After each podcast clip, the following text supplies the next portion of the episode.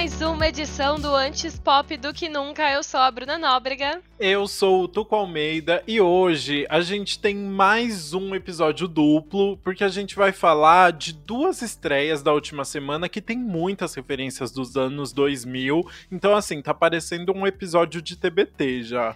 Mas não é episódio de TBT, chega, dessa vez a gente tá fresquinho com lançamentos, assim, novíssimos que acabaram de chegar. A gente vai falar do Doce 22, da Luísa Sonza, e o Lately I Feel Everything, da Willow. São dois álbuns completamente diferentes, né, além de ser um nacional e um internacional, mas os dois possuem muitas referências da mesma época. É isso mesmo. Então bota a sua calça de cos bem baixo e bora começar logo, porque a gente tá cheio de assunto para comentar. Amo.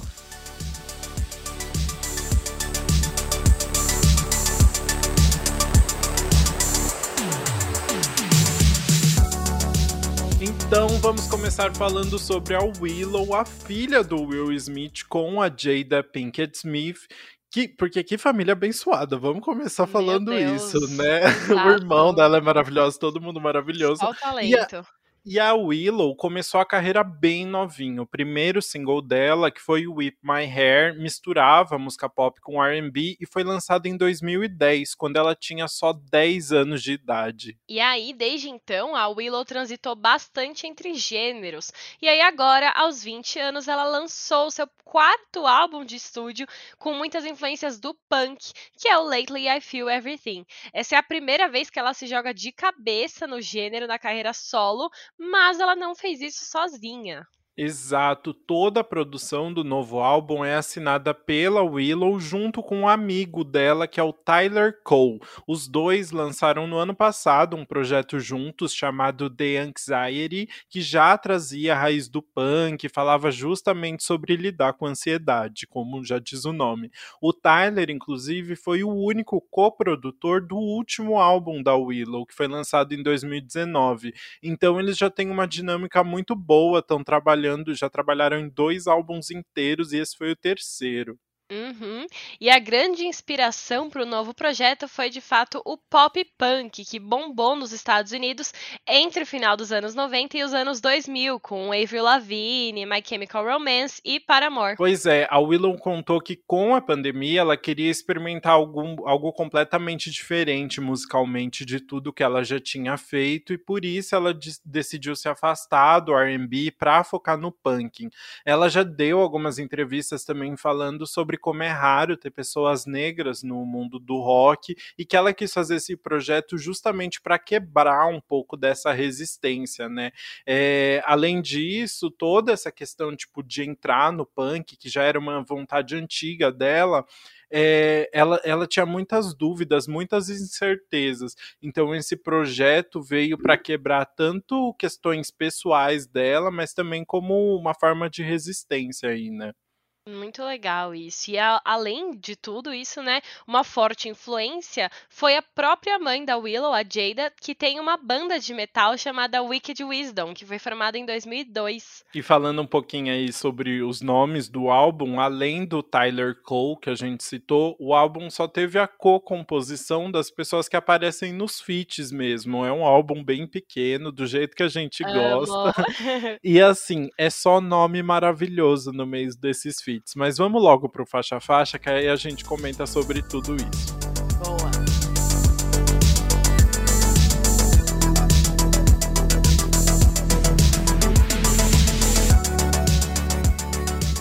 E aí, a nossa primeira faixa é Transparent Soul, o primeiro single do álbum que foi lançado em abril e é um feat com Travis Barker, né, que é o baterista do Blink 182.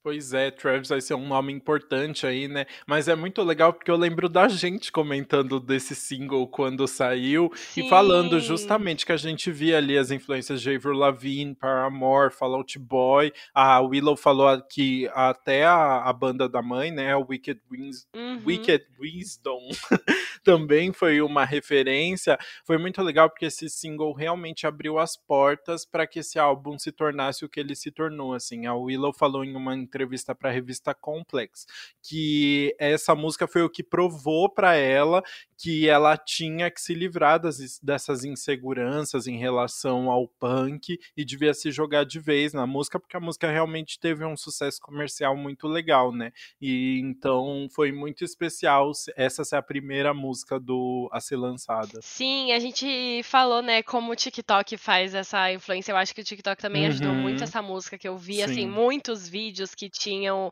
ela de trilha sonora, então a, a Willow soube aproveitar isso bem. E a música fala sobre conviver com pessoas que são falsas, mas ao lado. E você também não saber se elas são falsas ou não, né? Por exemplo, na letra, a Willow fala: É, eles estão me tratando como realeza, mas será que eles estão me bajulando, né? Será que eles estão uhum. só querendo me agradar? Ela fica se questionando, tipo, será que eles são meus amigos de verdade ou eles estão comigo porque eu sou famosa? Então é uma dúvida que ela tem por ali. Pois é, é muito legal. Ela falou que ela se baseou meio que num livro que ela leu, a, a, a ideia é bem profunda, apesar da letra. A letra é muito divertida, né? De, de ficar brincando com isso o tempo todo, assim, tipo, você é fake, não sei o que lá. E ela falou até como ela ficou pensando, assim, isso foi algo que, obviamente, ela enfrentou a vida toda, de não saber quem era amigo de verdade dela e quem tava por interesse, por uhum. ter um nome Smith ali, né? Mas que ao mesmo tempo é muito difícil você conseguir fazer essa diferenciação enquanto você também tá só julgando os outros e taxando os outros de falsos, sabe? Que é uma, um balanço muito difícil de se fazer. E é bem gostoso, tem aquele refrão bem bem rebelde, né? Com o Transparent É, é muito divertido. Uhum, é bem a musiquinha pra grudar na cabeça, assim, né? Mas muito bem feita, muito maravilhosa. Assim como a nossa segunda faixa, que chama Fuck You, mas ela é diferente. pois é, né? É a faixa, acho que é a faixa mais rápida do álbum, né? Com e certeza. é basicamente é só um desabafo da, da Willow gritando uns fuck you ali e, e gritando muito. Mal tem ela uma tá música, xingando alguém, né? Tipo, ela é só. Ela tacando todo o ódio dela, tipo, vou começar, vou xingar. Ela tem até a voz de algum amigo dela do lado, e ela vai falando, tipo, desabafando, mas a música não dura nem um minuto. E, tipo, Exato. ela quis gravar. E uma coisa eu achei muito legal, porque é, essa música é um exemplo, mas tem outras no, no, álbum que representam isso, que a Willow, tipo, se desprendeu das regras da música, sabe? Aquelas regrinhas, tipo, verso 1, um, é, aí, sei lá, um pré-refrão, refrão. Verso 2, pré-refrão, refrão, ponte, ponte refrão. refrão. Ela se desprendeu. Várias músicas dela não seguem exatamente esse padrão. Ela fez o que ela quis, sabe? Uhum. E, tipo, continuam boas mesmo assim. Ela não quis. Ela fez o que ela quis sem sem se preocupar talvez com a recepção comercial e do que as pessoas iam achar, porque talvez tenha um choque assim quando você ouve, né, que não, não é o, o certinho, mas ela fez o que ela quis, eu achei isso maravilhoso e é muito incrível ver o quão real essa música é, né, tipo, é, é. só ela berrando ali o que ela quis e ela produziu também sozinha, então é muito legal. Eu tava vendo até uma entrevista da Billie Eilish falando da, do último single dela, o NDA, e ela falou que tá muito acostumada a compor nesse padrãozinho de, de estrofes, né? E que ela falou que agora ela tá sentindo mais liberdade para sair disso também. Então eu acho que a gente vai ver uma boa leva de músicas que estão fugindo, fugindo do padrão agora, porque acho que as pessoas estão curtindo isso, né? É, mas essa faixa em especial, eu vi várias críticas críticas falando que lembra algumas faixas do Bikini Kill, que foi um, um grupo que fez parte do movimento de punk feminista ali nos anos 90, é, que também tinha esse jeito mais de gritaria e que era, uma, era um grupo principalmente feminino, e uhum. o punk teve um, uma projeção muito grande assim em mostrar como as mulheres podiam ser revoltadas dentro da música e podiam gritar para pedir os seus direitos e falar de tudo que elas estavam sentindo, né? A revolta da mulher é algo que às vezes é visto como histeria, como a loucura, é muito reprimido, né? E, e o punk veio para quebrar um pouquinho disso. Então é muito legal o Willow conseguir recuperar um pouco disso também. Nossa, sim, gostei. Bom, e aí a gente vai para nossa terceira faixa, que é Gaslight, que é mais um feat com Travis Barker. Ele tá bem presente nesse álbum, né? E é uma música que se aproxima mais de um pop punk. Exato, é uma música ali que ela fala sobre perceber que não tá em um relacionamento muito bacana e que vai sair dele até para se proteger, né? É, ela fala. E, e, é engraçado porque gaslighting é algo muitas vezes visto como um abuso psicológico feito por homens em, em relações heterossexuais, uhum. né? Que quando o homem ali consegue é, abusar psicologicamente da mulher. Mas a Willow fala como se ela tivesse um relacionamento com uma mulher, né? Ela fala, uhum. eu falei para ela para parar de mexer com a minha cabeça e então achei, achei interessante assim essa essa troca também e é muito louco, né? Porque é uma menina de 20 anos sabendo falar sobre gaslight, falando sobre é. sair de uma relação tóxica assim, achei muito chique. Chique não, né? Tenso, mas é porque a Willow, tipo, ela tem essa uma experiência bem vasta de vida, assim, né? Ela já sofreu muito, a gente. É, de, com tudo, né? Toda a vida dela, com a, ela é exposta desde os nove anos até antes, porque ela é filha de famosos. Uhum. Ela passou por muita coisa, né? E eu acho que essa presença feminina que ela fala nessa música é uma que, que aparece em várias outras. É, é, aqui eu não tenho meu radar fofoca para saber de quem ela tá falando, mas eu sinto que ela tá falando dessa mesma pessoa em várias músicas. Ela faz outras referências femininas em outras músicas e parece que é uma pessoa com quem ela terminou e que magoou muito ela e que também a própria relação não era saudável para nenhuma das partes, sabe? Pelo uhum. que eu uhum. entendi do que a gente tava vendo e ouvindo do álbum. E até pode ser que, tipo, até o Transparent Soul, que parece que ela tá falando de amigos, também pode ser um pouco dela achar que a pessoa tava com ela por interesse. Então eu senti que esse relacionamento tá bem presente no álbum e que, e que mexeu muito com ela. Amei essa fanfic. Criei a fanfic, né? Você acha que eu vou ouvir esse álbum e não criar uma fanfic? Exato. Não, ah, vamos esperar agora. Uma hora sair fofoca sobre isso, a Willow vai falar e a gente vai lembrar deste momento aqui. é sobre isso. Se ela falar, a gente vai, vai postar. Enquanto a gente não tem os fatos, vamos para a próxima faixa que é Don't Save Me, uma música com, com uma produção bem diferente das outras faixas, né? Uma música com umas batidas batidas mais industriais, uma guitarra bem uhum. poderosa ali depois do segundo refrão, tem um meio que um, um break de guitarra mesmo, né? Mas é uma música com muitos elementos, né? Mais confusa. Sim, ela dá uns berros, assim, essa é bem o, o punk, as que você repara, né? Uhum. E a música fala sobre não ter certeza se você consegue passar por uma situação sozinha, mas ela pede para ninguém ajudar, né? Não me salvem, eu, eu tenho que fazer isso. E aí, olha só, outra música que eu falo, ela tá sozinha, né? Tipo, ela sobre não ter certeza se pode passar por uma situação sozinha, como se ela tivesse recentemente estado com alguém e agora terminou. Enfim, minha fanfic tá viva. Mas, ó, você sabe que essa faixa, eu, eu acho que pode ser vista pela visão do relacionamento, mas eu vi muito também por uma, uma posição da, da Willow até na carreira mesmo, assim, porque esse é meio que o álbum Coming of Age da Willow, né? Uhum. É, olha que engraçado, é um álbum, o álbum da Luísa a gente vai falar muito de maturidade também, né?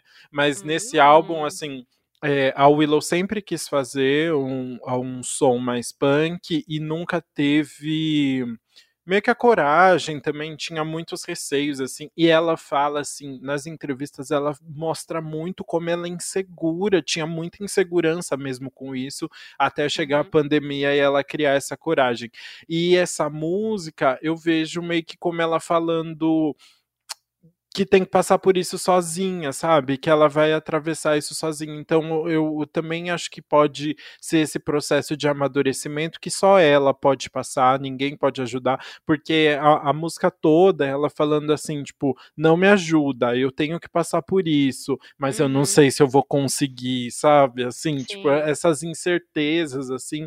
É, tanto é que no Don't Save Me, Save Me tá em tá em maiúsculo, né? E o don't é. em minúsculo. Então é, é, meio que, ao mesmo tempo que ela tá falando, não me ajuda, é, pelo amor de Deus, me salva daqui. Eu acho que mostra um pouquinho esse processo de, de tentar amadurecer e as dificuldades de ter que passar por tudo isso sozinha no final das contas. É, E deu certo, Willow, você arrasou no álbum. Nossa, eu fui impactada agora pela sua explicação, achei genial. Você acha? Olha... Pode ter sido uma grande fanfic também, tá? Porque não tem, ah, tem é. zero evidências. Nossa, mas eu gostei muito porque faz sentido, né? Tipo, ela é uma menina de 20 anos e eu amei essa referência do título, né? Porque Don't em minúscula não chama atenção. Uhum. E aí tem o uhum. Save Me, as, todas as letras em maiúsculo gritando. Então é, é muito essa. Quando você é adolescente, que você fala uma coisa, tipo, você quer parecer independente e forte pro mundo e tudo mais, mas na verdade você tem suas próprias inseguranças por dentro, né? Uhum. Então é uhum. muito essa ambiguidade. Achei muito legal. Muito bom. Bom, acho que agora a gente pode ir para a próxima faixa.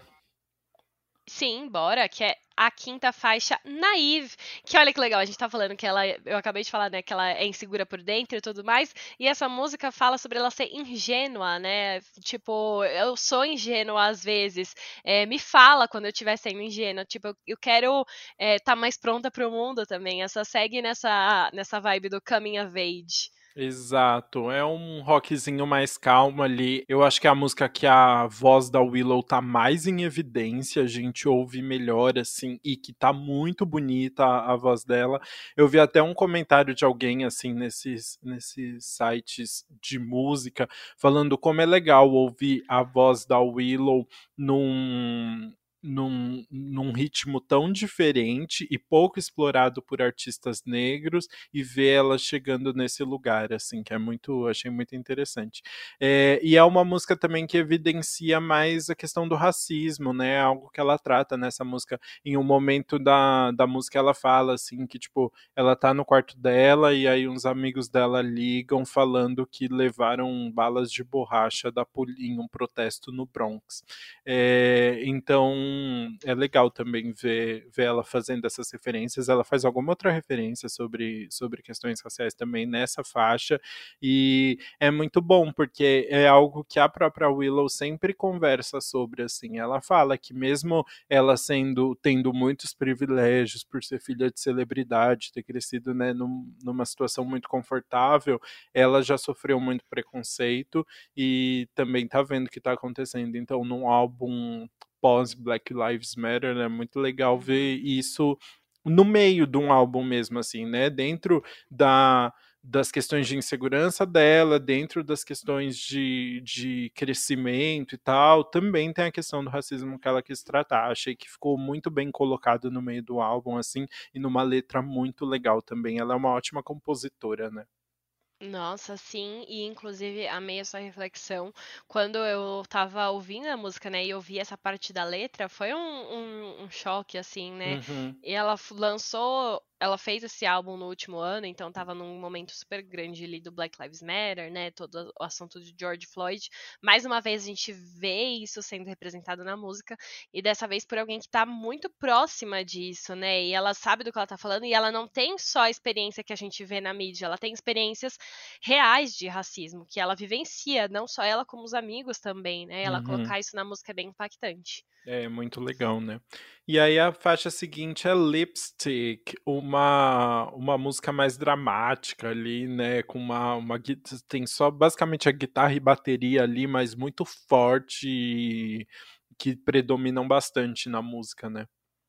Exato. E eu acho que eu não sei, eu acho que fala sobre ela ter umas crises de ansiedade. Tipo, ah. ela, a letra, eu nunca quis apenas sofrer por dentro. Ferida não cura quando estou tentando me esconder. E a visão fica mais turva, a sala está se fechando sobre mim, estou me sentindo longe, sem espaço, sem tempo. Olha tudo isso, assim, né? Ela vai descrevendo muito literalmente o que ela está sentindo. Exato. Quando fala a sala está se fechando sobre mim, dá muito essa uhum. impressão, né? E como ela ela já tinha falado nos projetos anteriores sobre essa questão de saúde mental, eu também fico com essa impressão, assim, que ela tá descrevendo alguma crise que ela estava passando ali, né? E é engraçado porque o, o, nome da música é Lipstick, então não dá a impressão que vai ser é... sobre algo assim, né? E... Sim, você passa batido, né? É, essa música, inclusive, foi o segundo single do álbum e achei que outra vez, assim, mais uma vez, assim, tipo, mais uma temática que ela traz nesse álbum, sabe? E, e muito bem colocada, assim, tipo, as produções são muito coesas, né? Estão todas ali dentro do rock, do punk e tal, com umas batidas semelhantes, variações uhum. legais, mas ali dentro e nas letras ela vai explorando várias questões que ela tá passando, sempre sempre de uma forma que puxa pro emo ali, para esse lado mais dramático, né? Mas trazendo o, o, várias, várias questões mesmo. acho isso muito legal. Também, nossa, achei boa sua análise e tudo mais que ela traz na música. Bom, eu acho que agora a gente pode ir para nossa sétima faixa, que é Come Home. Exato, um feat com a Ayla Tesler Mabe. Não sei se é assim que fala. se você não conhece a Ayla, ela é canadense e ela integrou a banda indie Calpurnia. Se você não conhece essa banda, é a banda do Finn Wolfhard, que é o Mike de Stranger Things. E aí foi aí que eu encontrei alguma, alguma relação com a Ayla ali. É, a, o, o, Mike, eu, é o Mike pra gente, né? Não é o Finn. Ele tinha essa banda banda, ele até tocou em alguns lugares, né? Sim. E, e ela, a Ayla é um nome assim que você vê em várias listas de. Ela tem 19 anos e é um nome que você vê em várias listas de pessoas que provavelmente vão bombar aí por ter um, uma sonoridade muito nova também, bem diferente, e ser uma, uma pessoa super nova também, né? E é uma música muito bonitinha, né? Fala sobre estar distante da pessoa amada ali, não, não deixa claro qual é a relação, mas é meio que uma carta aberta sobre estar sentindo saudade e, e querer muito que a pessoa estivesse no seu lado no momento que ela não está. Mais uma música sobre solidão também, né? É, olha só, isso aí. E uma coisa que eu achei legal é que a voz das duas combinam bastante nessa música. E é legal, né, também outro dueto sobre relacionamento e as duas conversando ali, né, no, no feat. Isso eu achei, amo, né, sempre gosto e ficou muito legal as duas juntas. E aí eu quero que o Lucas explique o comentário dele, que ele escreveu aqui no roteiro. Muito bom aquele tudo, tudo, tudo. Desculpa, não podia perder. É porque a música inteira tem um tan tan tan ah, com a é. guitarra que é muito bom. E aí ali eu acho que é tipo depois do refrão que faz tan tan tan That's how it be tan tan tan definitely tan tan. tan. É muito bom, sabe? É legal, legal. Eu achei eu gostei uma... dessa música eu, bastante. Eu pensei que essa música tinha algum algum sample assim de uma guitarra famosa eu não encontrei, não encontrei nenhuma, até nem na composição nem nada. É, e aí eu achei muito boa, muito boa, assim, uma sonoridade muito legal. E é interessante porque o, o álbum inteiro só tem vocais femininos, né? Tô pensando, não tinha pensado nisso antes. Então, muito hum. legal a, a escolha de feats que a que a Willow fez Sim, também. Sim, eu achei essa real uma das minhas favoritas. Vou até falar agora porque eu não vou falar no final, mas eu achei que é uma das melhores do álbum, assim. Tudo uhum. dela foi encaixado certinho, assim, o feat com a produção, com a letra, casou tudo muito bem. No começo eu pensei até que a Ayla ia ficar meio escondida porque ela faz meio que uma segunda voz para Willow uhum. no refrão, mas aí depois ela canta sozinha também, é maravilhoso. Tudo! e agora a gente pode ir então para nossa oitava faixa, que é Forever. Quatro ever, Forever, que fala sobre um relacionamento que ela sabe que não poderia durar para sempre. Olha minha fanfic aí, olha minha fanfic aí. Ah, e é verdade, você vai voltar nessa. É, faz muito sentido, né? É uma música mais sentimental e acho que é a música mais calma do álbum também, né? Mantém ali um rock mais, mais calmo e é uma letra bem mais dramática também, né? Eu acho que é uma das músicas mais longas também do álbum. Então, é... É, é, esse é, é o meu ponto com essa música. Eu acho que ela é longa demais, sabe quando você acaba cansando quando uhum, chega perto do fim? Uhum. Eu acho que ela dá, ela faz isso. E como essa letra é, é mais pesada, né? Fala sobre um relacionamento que não podia, podia durar para sempre. Eu acho que ela traz uma carga emocional muito grande pro tempo que ela dura. Não é tanto, né? Esse é um álbum que passa rápido, mas a letra é é tipo, tem pouca letra pra quantidade de música, uhum. sabe? Eu uhum. acho que ela podia ir mais rápido, assim. Eu fiquei com essa impressão também de ser uma, uma música que demora mais para passar também. E olha que engraçado, ela não é mais longa do álbum, assim, tipo, ela, essa é uma música que tem 2 minutos e 41. E aí, por exemplo, Come Home, que a gente acabou de falar, tem 3 e 37. É a Lipstick, que a gente gostou também, tem 3 e 11. É. Naive tem 2 e 50. Tem várias músicas com mais. E a, e olha, e a gente ficou com a impressão de ser uma das mais longas, né? Não, e você não sabe. Eu já pesquisei isso e para você ter noção, eu apaguei isso da mente, porque quando eu ouvi, quando eu ouvi o álbum pela segunda vez, eu fiquei com a impressão que era mais longa. Eu falei, ah, deixa eu ver se é a, a música mais longa mesmo. Eu vi que não era e eu não decorei essa informação. e você continuou com a impressão que ela era mais longa. Eu continuei com a impressão mesmo, mesmo com os fatos dados assim.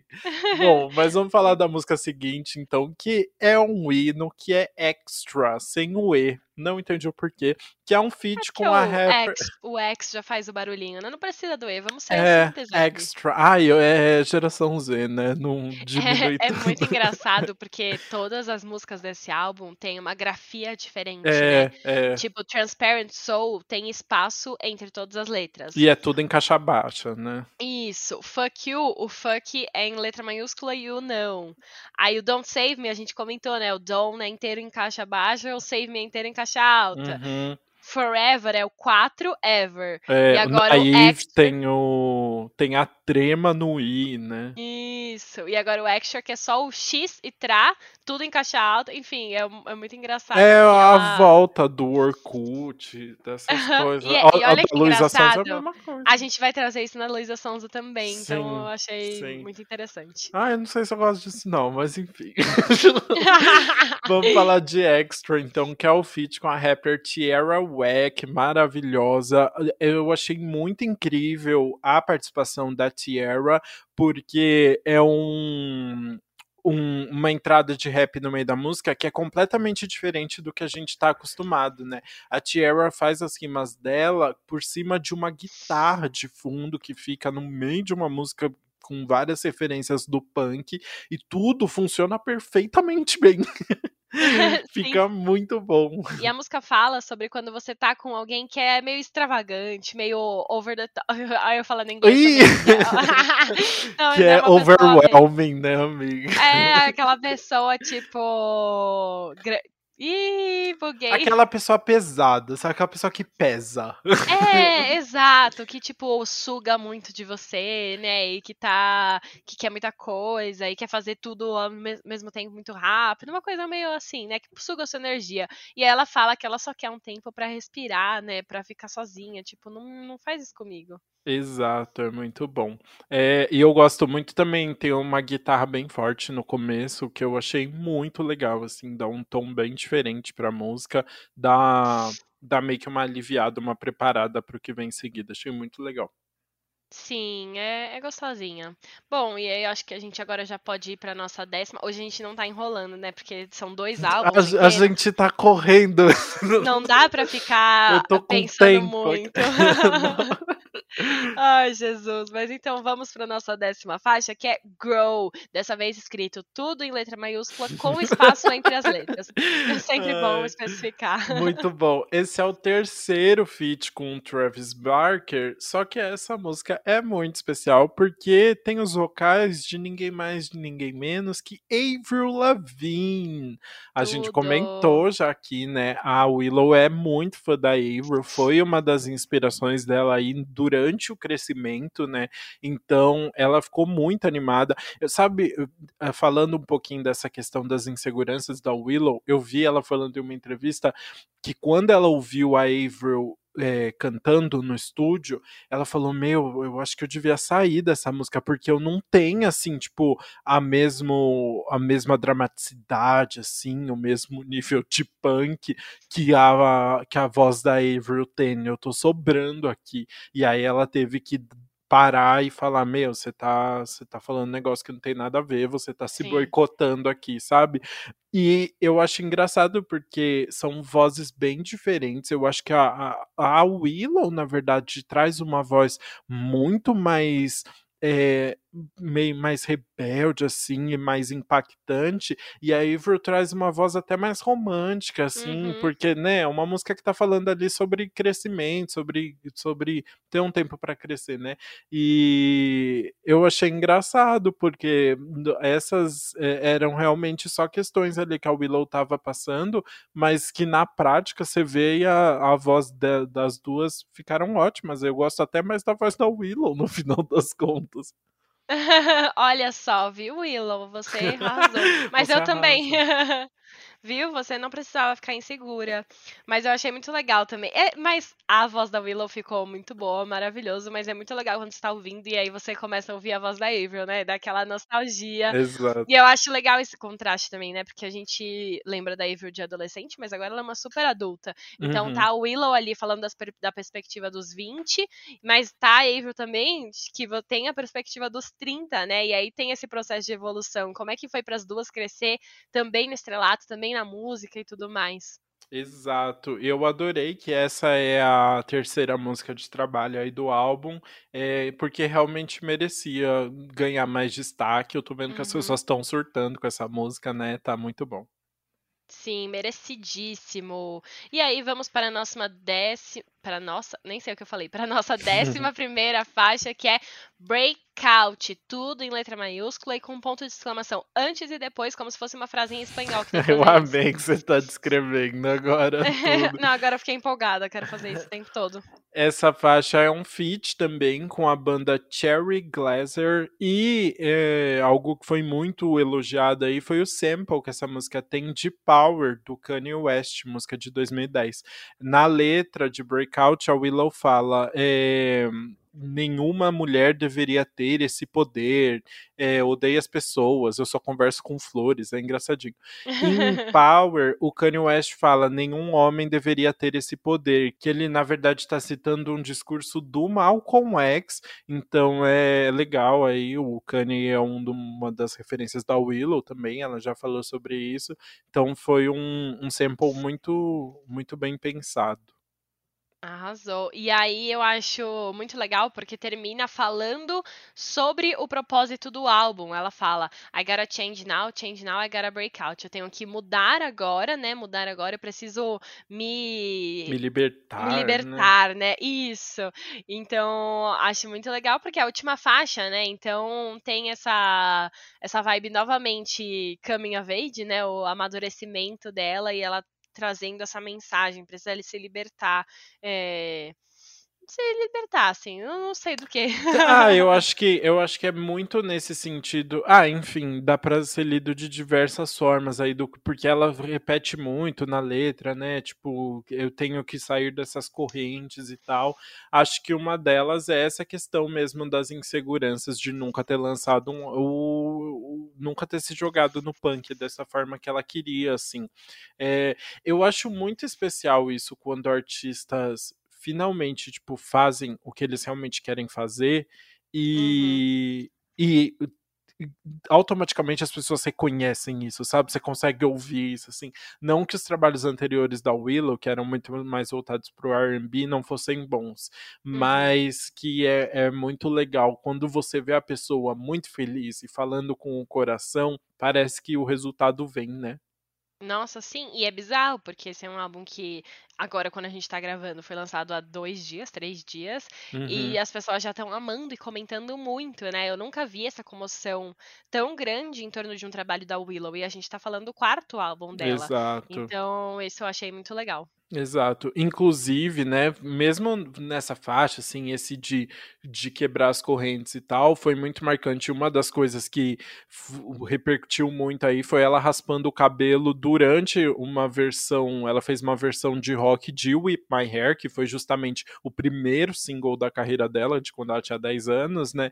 E ela raspou o cabelo no meio da apresentação, todo mundo Uhum. achou incrível e tal. E é uma forma aí dela mostrar justamente, justamente esse crescimento e essa quebra das correntes que ela tanto quer, né? É bem roqueira, né? E eu achei legal que você trouxe esse momento, porque foi um, momento que a Willow tava revivendo de quando ela tinha 11 anos. Ela fez isso. Por quê? A música Whip My Hair era porque, de fato, enquanto ela cantava, ela ficava lá girando a cabeça e girando o cabelo, né? Era graça o negócio uhum. girando. Só que na época ela queria fazer uma música, tipo, porque ela era criativa e porque ela vivia numa família artística, ela queria soltar. E o Will Smith queria já que ela fosse uma super estrela. Ela falou: ah, você vai fazer isso, então vamos te transformar numa super estrela. E aí ela começou a fazer ela trabalhar muito cedo.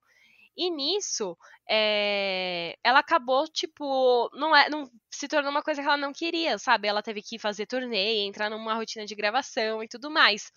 E aí o que ela fez durante uma apresentação de Whip My Hair, na verdade nem foi durante uma apresentação, é, o que ela fez foi que ela raspou o cabelo dela, porque se ela raspasse o cabelo dela, ela não podia mais fazer o Whip My Hair, entendeu? Então foi o símbolo dela de se rebelar contra tudo que estava acontecendo, e as pessoas ficaram em choque na época, né, porque foi um baita baque, aí depois até o Will Smith teve que se pronunciar e tudo mais, mas ela se impôs ali quando ela tinha 11 anos já. Então uhum. foi muito cedo, né?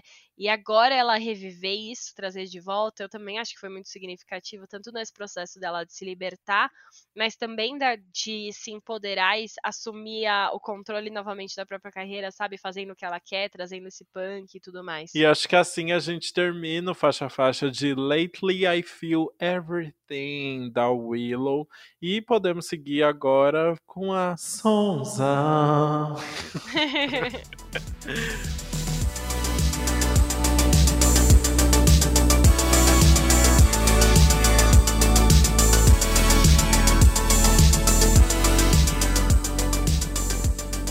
isso, então agora chegou a hora de falar do lançamento nacional da semana, nosso segundo álbum desse episódio duplo, que é o Doce 22. O álbum foi lançado no domingo e é o segundo álbum de estúdio da Luísa Sonza. Exato. O primeiro foi o Pandora, de junho de 2019, e ele tinha apenas oito faixas, e a ideia do Pandora era meio que apresentar as diferentes personalidades da Luísa que ficavam dentro dessa caixa de Pandora aí. E foi desse álbum que saiu saíram singles como Pior Que Possa Imaginar, Garupa com a Pablo Vittar e Bomba Relógio com o Vitão. Olha só, né? Olha Onde chegamos.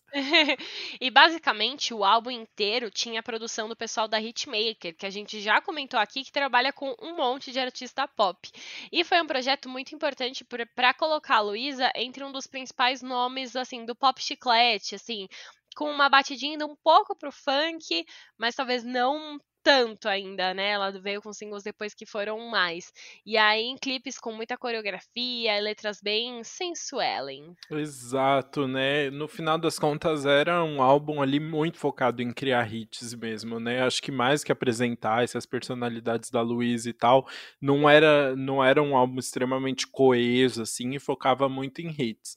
É, uhum. Mas em apenas dois anos o Doce 22 chegou com uma proposta completamente diferente diferente.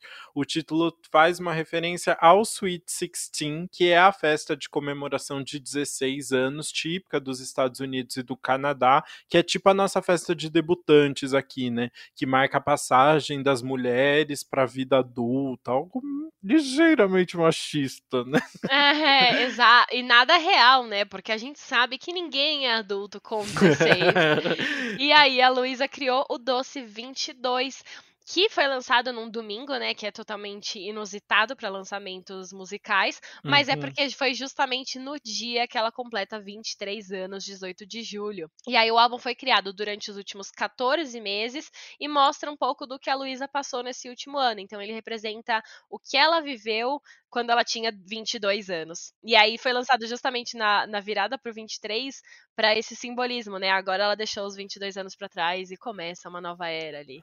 Até porque que 22 anos, né? Foi um ano, é. 2020 foi um ano cheio de mudanças para Luísa e é, a gente acompanhou desde abril de 2020, quando a Luísa anunciou o término do casamento com o Whindersson Nunes. E pouco tempo depois começaram a surgir rumores de que ela estaria namorando com o Vitão.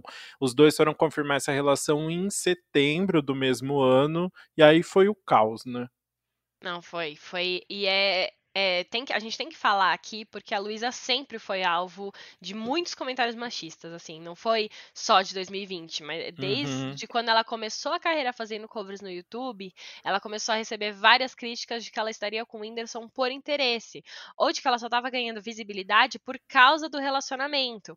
Então, desde o começo, assim, a gente sabe como esses comentários são feitos só para desvalorizar o trabalho de mulheres na indústria. E isso com a Luísa, assim, eu nunca vi qualquer artista ou cantor, nem brasileiro nem gringo, que sofreu tanto comentário como ela.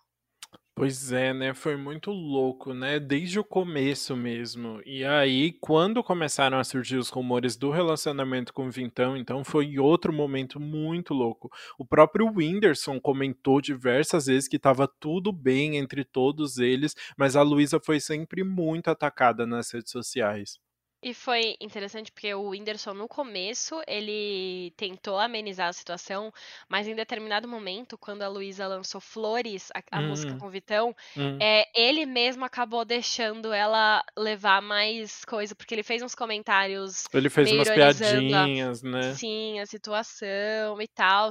Ele deu a entender que ele tinha sido traído, quando isso não aconteceu. E recentemente ele, ele confirmou que ele nunca foi traído, né? Hum. Que eles nunca terminaram por isso e tal. Então, é, a Luísa foi muito atacada, assim, real. Pois é, a situação é muito grave, porque não eram só comentários em uma foto, era quase em uma foto, era quase um linchamento virtual mesmo, que a Luísa sofria a cada nova notícia que saía, assim, eram muitas pessoas atacando, é, muito mais ela sempre, né, assim, o Vitão também sofreu alguns comentários ali, mas nunca foi a mesma coisa, e tudo completamente sem justificativa nenhuma, né, muito muito, muito louco ver isso de fora. Sim, e aí a pior situação aconteceu em maio, quando a Luísa recebeu assim diversos ataques e ameaças, culpando-a pela morte do João Miguel, que foi o filho do Whindersson com a Maria Lina, que ele infelizmente faleceu após o nascimento. E aí as pessoas vieram, mano, num ataque assim, ó, foi bizarro, foi um negócio muito tenso. Tanto que a Luísa apareceu nos stories chorando, muito desestabilizada com a situação, pedindo para as pessoas pararem. E aí, depois disso, foi anunciado que ela adiaria o lançamento do álbum, que estava previsto para o final de junho, para dar um tempo nas redes sociais. Exato, ela chegou a viajar, né, com o Vitão para sair um pouquinho desse meio, mas esse tempo não demorou muito tempo não, e o álbum saiu agora no dia 18 de julho. Na coletiva de imprensa que a Luísa fez para divulgar o álbum, ela chegou a comentar que ainda não tá bem, que ela tá num processo de entender tudo o que aconteceu durante o do último ano e que ela ainda sofre com depressão, pânico e ansiedade, mas que ela sabia que tinha contratos e uma equipe que dependia dela nesse momento, e foi por isso que o projeto saiu. É, foi o famoso aperto cinto modo surto, né? Porque, como, já diria, como já diria a, a, mara a maravilhosa versão da internet. É muito legal porque a Luísa, ao mesmo tempo, assim, ela sofre tudo isso, mas ela consegue dar muita risada de si mesmo o tempo todo, né? Ela fala, gente, eu tô muito mal, kkkk, na coletiva, assim. É. É, realmente, era um projeto, né, que tava falando ali sobre os 22 dela, então acho que por não uma questão passar, né? de estratégia da carreira, não tinha como passar, senão esse álbum acabaria ficando engavetado aí, e aí é isso que ela falou, né? Tem um monte de contrato, tem equipe para pagar, tem um monte de gente, mas se fosse olhar por uma situação mais pessoal, eu acho que a Luísa não estaria lançando esse projeto agora, né? Exato. E aí, no final, o Doce 22 se tornou uma ótima forma das pessoas ouvirem mais a narrativa da Luísa no meio de tantos ataques, né? Isso porque ela dividiu o álbum em duas partes, esse ela pensou muito no conceito. No lado A, ela traz uma personalidade mais empoderada, falando sobre como ela se valoriza, e as músicas representam isso porque são mais agitadas, são mais animadas, assim. Já o lado B, ela chamou do lado canceriano, porque é o espaço que ela encontrou para falar sobre os próprios sentimentos e vulnerabilidades. Ela falou que achava que essa parte poderia ser uma forma de as pessoas sentirem um pouco do que ela passou no último ano. Então é interessante que ao mesmo tempo que esse álbum sai em um momento que a Luísa não tá se sentindo tão bem para para ficar divulgando tudo isso, é meio que uma forma dela fazer uma carta aberta mostrando a versão dela da história, né? Sim, e enfim, spoiler, o lado B pisa no lado A.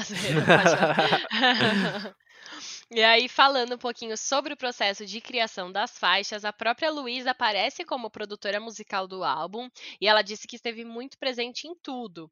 E aí, para a direção musical, ela chamou o Douglas Moda, que já tinha trabalhado com o Vitão, e ele ainda faz parte do, da WE4 Music, uma network de produtores que trabalharam em todas as faixas do álbum. Pois é, e um dos nomes que faz parte dessa network é o Lucas Carlos, que está fazendo maior sucesso aí com faixas de R&B, e o mesmo time já tra trabalhou na composição de todas as faixas, mas também tiveram outras pessoas envolvidas aí, outros nomes conhecidos da música, incluindo a Dai e a Carol Biazin, que aparecem em várias faixas, é, e o Vitão também aparece na composição de várias delas. E não vamos esquecer que o álbum tem muitos feats. A gente já tinha ouvido o modo turbo, né, com a Anitta e Pablo Vittar, e agora a gente conheceu o feat com Lulu Santos e outro com o rapper americano Six, Bla Six Lack, eu não sei como fala o nome dele, é Eu Black? acho que é Six Lack. Não, Six ah, eu acho, eu acho que é Six Lack, né? Não, é, não pesquisei. Fica aí a dúvida, o nome dele escreve Seis Lack, mas aí a gente. é tipo, é, a leitura fica tipo Black, né? Mas eu acho que é Six Lack mesmo. Boa, entendi. e aí o álbum ainda tem feats com Ludmilla, João e a cantora americana de reggaeton Mariah Angelique. Só que não, porque todas essas faixas, as três faixas, né, aparecem no tracklist, mas ela ainda, elas ainda não estão disponíveis para a gente escutar. A Luísa falou que essas músicas vão ser singles e que ela já tem até clipe gravado, mas nem deu data de lançamento nenhuma ainda, fica aí um mistério, né? Achei um pouco estranha essa estratégia, não vou Também negar, achei. porque você abre o Spotify ali e tá escrito o, o Spotify, né, ou qualquer outro meio de comunicação que o meio de meio de comunicação, streaming de música.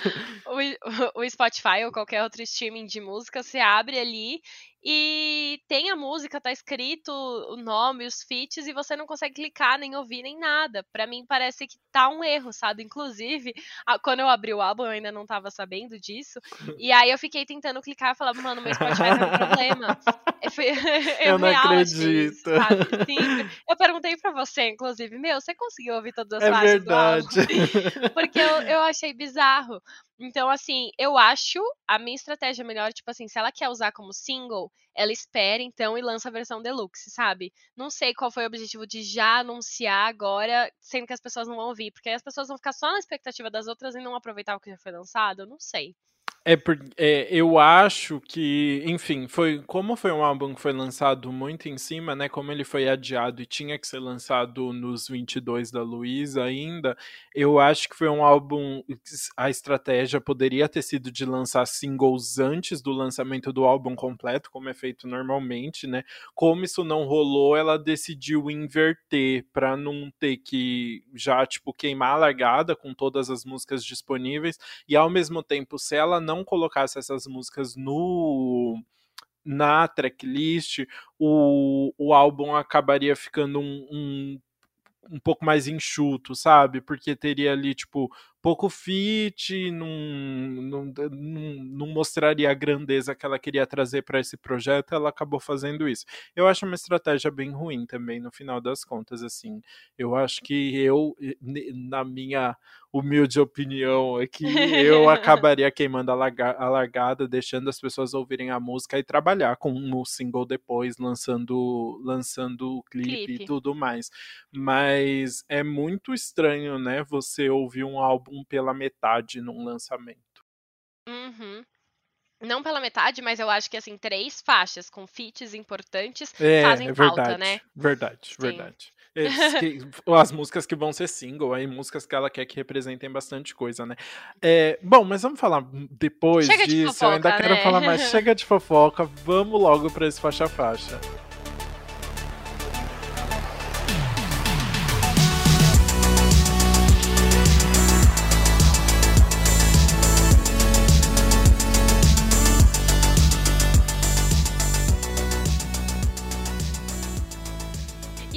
Começamos então nosso álbum com Interesseira, o lado A. Eu, vamos falar da grafia? Vamos falar da grafia. Porque esse ela escreveu interesseira e os dois S's são dois cifrões, né? Porque. E aí eu amo que a música já começa é, o álbum, né? Então ela, a música começa, mas também introduz o álbum falando puta vagabunda interesseira. É o primeiro e, verso. É né? o primeiro verso, começa o álbum, assim. E a Luísa disse que provavelmente essas são as três palavras que ela mais ouviu nos últimos seis anos de carreira. Então ela quis colocar porque é realmente muito emblemático. Pois é, foi assim, pé na porta, né? Mostrando uhum. sobre o que vai ser esse álbum aí. Eu adoro essa ser a primeira música, porque ela meio que faz um, um tour pela carreira da Luísa Sonza. Os versos fazem várias referências a singles anteriores dela. Então, por exemplo, ela fala: Confesso, não é fácil ser braba todo dia, falando do single Braba aí, que foi o maior sucesso, né? Depois ela fala: Devagarinho, eu vou fazendo assim igual no single devagarinho. Uhum. E, e, aí ela ainda fala: Eu disse assim, você vai lembrar de mim. E em Boa Menina, ela fala: Você vai lembrar de mim, uma boa menina faz assim. Eu queria dizer só que fui eu mesmo que fui atrás da, dessas refs, tá? Ai, fiquei... eu tô muito orgulhosa de você. Deu, deu, bastante trabalho, tá, meninas? Eu fiquei ouvindo, abrindo o, o Genius pra ver as letras das músicas e encontrar ali sobre que música ela tava falando. Deve ter outra outras aí que eu não encontrei, mas achei interessante ela ficar trazendo esse monte de referência, que é o que a gente fala, que a gente vê sempre aqui, né? Taylor Swift é a rainha de fazer referências às músicas anteriores, e apesar de ser, né, ser referências bem diretas, é algo simples, é uma música legal para enquanto ela tá falando de tudo que ela foi chamada ali, que ela seria só uma interesseira, ela construiu uma carreira cheia de single e ela vai uhum. só name dropping todos eles, sabe? E eu acho muito legal porque a própria música vai mudando, meio que mostrando essa evolução da carreira, né? Uhum. Começa com uma batida de funk, depois começa umas palmas do fundo e do nada vai entrando mais elementos e ao mesmo tempo é uma música que mal tem estrutura, assim, né? Tipo, não tem. O que a gente tava falando da Willow, né? De primeiro verso, refrão, ah, pré-refrão, não sei o que lá. É uma música que ela vai meio que trazendo, aí ela fala uns versos, esse verso nunca mais volta, assim. Eu achei muito louco, assim, como ele vai construindo. Mal, a, a música tem um refrãozinho que se repete algumas vezes, mas é, é tudo meio confuso, Ela vai jogando assim. ali, né? É... é muito um desabafo mesmo sobre é... a carreira dela, mas eu é muito legal o, modo como essa música foi construída, assim, achei interessante ela jogar os, os xingamentos ao mesmo, ao mesmo tempo simbolizar a carreira dela, né, com as músicas, enquanto vocês estavam xingando, ela estava ali fazendo a carreira, e é sobre isso. Exato. E aí ela mantém essa mesma proposta aí na segunda faixa, que é VIP ou VIP, que vem com uma aquela, ai, uma carinha que a gente usava muito no Orkut, né, a que era que é asterisco hífen asterisco. e essa essa o VIP é o segundo single do álbum junto com Melhor Sozinha, ganhou clipe também, né? E é o feat com o Six Lack. Exato, e o Six Leg, pra quem não sabe, né, ele já fez feats com Normani, Khalid, Ty Dolla Sign e Gorillaz, né, ele tá bastante na cena. Muito, muito mais, é, ele arrasa. É. Ele pro álbum, sim, e é legal porque aí com ele a música ficou bilíngue, né, tem a parte em inglês também, então... Uhum. É legal, tanto que a gente não. É, a música não fala VIP, né? Fala VIP. Uhum. Então, é legal, mas a, apesar disso, a letra é bem mais simples, né? A VIP fala é, fala VIP, até que eu quero amor, mas meus olhos estão no game. pois é, né? A, a Luísa disse que essa música fala sobre o fato de que o grande amor da vida dela é a própria carreira. Ela até fala assim, né? Ela, que ela até quer casar, ter um romance, mas que o maior sonho é conquistar o mundo com a sua música. Ela fez um projeto com o Spotify que ela comentou isso sobre a música, né? Mas ao mesmo tempo, na faixa em si, não, ela não elabora tanto, né? Ela fica é. falando é. sobre ser VIP, uma música meio ostentação, assim, né? Até, é, sobre isso. Ela, até que eu quero amor, mas meus olhos estão no game, né? Tipo, meu olho tá ali no, na carreira, no jogo, no, no que eu tenho que fazer e tal. Mas a letra vem bem mais simples, de fato. Mas uma coisa que a gente tem que falar aqui é que ter esse projeto com o Spotify, que é onde a maioria das pessoas escuta a música, valoriza muito mais o álbum, né? Porque se você ouvisse essa música assim, X, você não ia perceber a mensagem que ela queria passar, mas aí você olha embaixo e tá a Luísa falando que é sobre o fato da, do amor da vida dela ser a carreira, dá uma valorizada extra, né? Com certeza, né? Num álbum justamente que ela tá falando tanto, que vai se abrir, vai ser uma questão mais pessoal, é interessante, né? E outra coisa que eu gostei, falando um pouquinho da produção do álbum, é que me lembrou bastante Boa Menina essa faixa, na questão de, tipo, do refrãozinho, faz um barulhinho ali do tan, tan, tan, não sei fazer, claramente, não tenho a mínima musicalidade. mas aí eu fiquei pensando, né, nossa, por que será essa, essa referência, né? E aí eu descobri que essa música tem a produção do DJ Tai, que trabalhou na produção de Boa Menina hum, também. Então tem ali as suas raízes mesmo. Arrasou. Bom, e agora a gente vai para nossa terceira faixa, que é modo turbo. Ah, a brincadeirinha que o Lucas fez com o modo surto, tá Aperte aqui. Cinto, modo surto. Esse é o feat com Pablo Vittar e Anitta, e que foi o primeiro single do álbum, né? Lançado em dezembro, com um super clipe, que elas estavam ali parecendo, entrando num game mesmo. E sim, icônico, maravilhoso. Icônico. Esse, na verdade, não era para ter sido lançado naquela época, né? A, elas decidiram lançar a música depois que vazou uma foto promocional de divulgação e aí adiantaram o calendário. Mas eu achei muito bonito porque ainda nessa, nessa questão do Spotify aí, a Luísa falou que sonhava em fazer um feat com a Pablo e com a Anitta desde sua cara, que é de 2017. E aí a Luísa falou que na época ela tinha acabado de sair do colégio, ainda estava fazendo cover, assim, muito, muito no doido, começo né? da carreira. E olha onde ela ela chegou, né, menina? Uhum. Não, achei muito legal esse comentário sobre isso, né? Pensar que em 2017 a Luísa estava saindo da escola fazendo cover.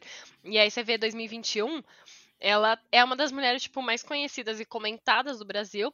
Talvez muitas vezes xingadas, mas, tipo, ela é xingada porque ela chegou onde chegou, assim, né? Cresceu demais. Exato. Então, é legal ver essa história, como tudo aconteceu. Exato. E é, eu gosto de modo turbo. Logo no começo da música, ela fala dois nomes, que são os nomes responsáveis pela produção. O primeiro é o Renan da Penha, que a, a, originalmente a música seria do Renan da Penha mesmo, então tudo a ver, ele tá ali, ter o nome citado, maravilhoso, arrasando funk. E o segundo é o do Rafinha RSQ, que também tá na produção de Interesseira, e ele é um nome conhecido por juntar artistas de gêneros diferentes. Ele tá, por exemplo, na produção da, do feat com a Anitta com Simone Simaria e do feat com a Marília Mendonça e o Léo Santana. Então, ele foi um muito nome importante isso. ali para um nome, é um nome muito relevante no pop e para juntar o, o, pop dessas três artistas juntas também. Né? Icônico. E agora eu quero que você fale da próxima música. Pois é, a próxima música seria Café da Manhã, que vai ser o feat com a Ludmilla, mas ainda não deu hora do café da manhã, então bora pra próxima aqui. Ai, tudo pra mim. A próxima que é 2000 escrito em numerais, ou seja, ano 2000, S2 coraçãozinho. Ai, que saudade Muito clássico do que a gente fazia no 2002, em 2000, né? Colocar o coração com S2. Exato. E é, o título da música não é à toa, né? A Luísa falou que essa música é um tributo ao pop dos anos 2000, especialmente de nomes como Britney Spears e Christina Aguilera, que ela era muito fã, que ela falou que é uma época do pop que merece ser sempre relembrada, que, que marcou realmente uma geração ali e que ela falou que não, não via grandes homenagens a elas e ela queria fazer isso. Justíssimo, né? E essa música eu até procurei agora se tinha créditos para isso, mas eu acho que ela tem samples, né? De, de, alguma das músicas. Eu não sei se. Meu, eu não me encontrei. É, então, é, é, tem uma sonoridade muito parecida ali, né? Mas eu não encontrei nenhum É, sample, não, se, for, se teve, não foi creditado. Então, talvez seja só a sonoridade que acabou ficando muito parecida, mas eu senti Uhum. que era, tinha um sample ali que eu reconheci. Enfim, essa foi, é legal porque ela trouxe essas referências, né? Não só na, na música, como todos os clipes e imagens de divulgação inspirados nos anos 2000. Ela quis deixar muito claro quais eram as inspirações dela. E outro outra informação relevante é que foi a última música a ser escrita no álbum. Então, era- é, a Luísa escreveu especificamente porque ela queria uma música para completar o álbum que fizesse esse tributo ao pop dos anos 2000 que inspirou tanto ela. É, muito. Foi uma música, tipo, com um propósito muito específico ali, né? Uhum. Mas eu gosto que no meio dessas referências a letra é muito engraçada, né? Tipo, ela fica falando várias vezes está viciado no meu chá, vem tomar o meu chá. É muito Não, vamos falar a engraçado. verdade, é uma letra inteira sobre sexo oral, né? É, é ótimo. Não, mano, ela tá fazendo uma homenagem a Britney e Christina Aguilera falando so- sobre sexo oral. É horrível, porque ela não fez uma letra melhor. Essa música tinha tudo pra ser perfeita. Amiga. a sonoridade dela é linda, só que ela tinha que estar feita. Meu, eu- pensei já que ela ia trazer umas referências na letra do pop dos anos 2000. Imagina, ela podia ter feito umas letras tipo, ah, sei lá, como Christina. Ela podia ter trazido isso. Eu, eu ia gostar tanto mais dessa música. Quando The Weeknd canta Can- I Can Feel My Face When I'm With You, todo mundo acha incrível. Quando o Hairstyle canta Watermelon Sugar High, todo mundo acha incrível. Aí a Luísa tá falando que o Vitão tá viciado no chá dela. Aí quer criticar? Não vem, não.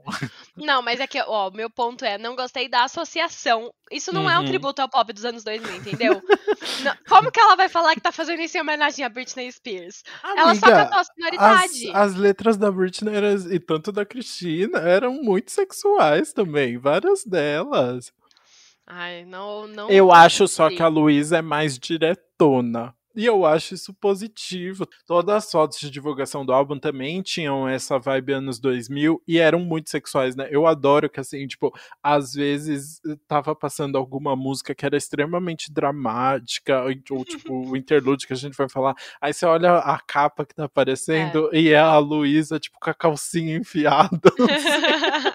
Mas eu gosto disso, porque, tipo, Eu gosto dela ser empoderada e falar sobre Exato, isso. E eu porque- acho que ela precisa, ela tem que se falar sem importar com os haters, E sabe? mostrar, é, e mostrar que assim, tipo, meu, eu tô sofrendo pra caralho e eu vou falar do quanto vocês estão me ferrando e eu não vou deixar de, de ser a gostosona que eu gosto de ser por causa disso, sabe? As, as duas coisas conseguem conviver juntas, assim. Eu acho isso Não, muito legal exato. dela. E eu gosto, e inclusive que ela deixou isso bem claro, separando o CD em lado A e lado B. Pra Uhum. mim, só associação que não, porque eu fui esperando. Eu não sei se você conhece essa música. Tem uma música que chama 2002, que é da Anne Marie. Ah, Que é uma não, música nunca que a Anne. Marie tá cantando sobre o ano de 2002. Aham. E é uma música muito legal, porque ela faz várias referências a coisas que aconteciam não só na vida pessoal dela, mas também no mundo em 2002. Hum. E aí é icônico. E eu tava esperando uma coisa nesse sentido. Uma coisa, tipo, uma letra boa pra combinar com toda a mensagem da música. Tipo, uma coisa mais, sei lá, com referências. Eu, eu quero a referência que ela colocou interesseira, entendeu? Tipo, relembrando dos anos 2000 dela. E aí chegou nisso, ela não tá relembrando os anos 2000 dela, porque quando ela tinha dois anos, ela não tava fazendo isso. Mas é caramba, ela tinha minha idade. Nos anos 2000 ela tava com dois anos. Não tinha Eu- muito o que escrever, sabe?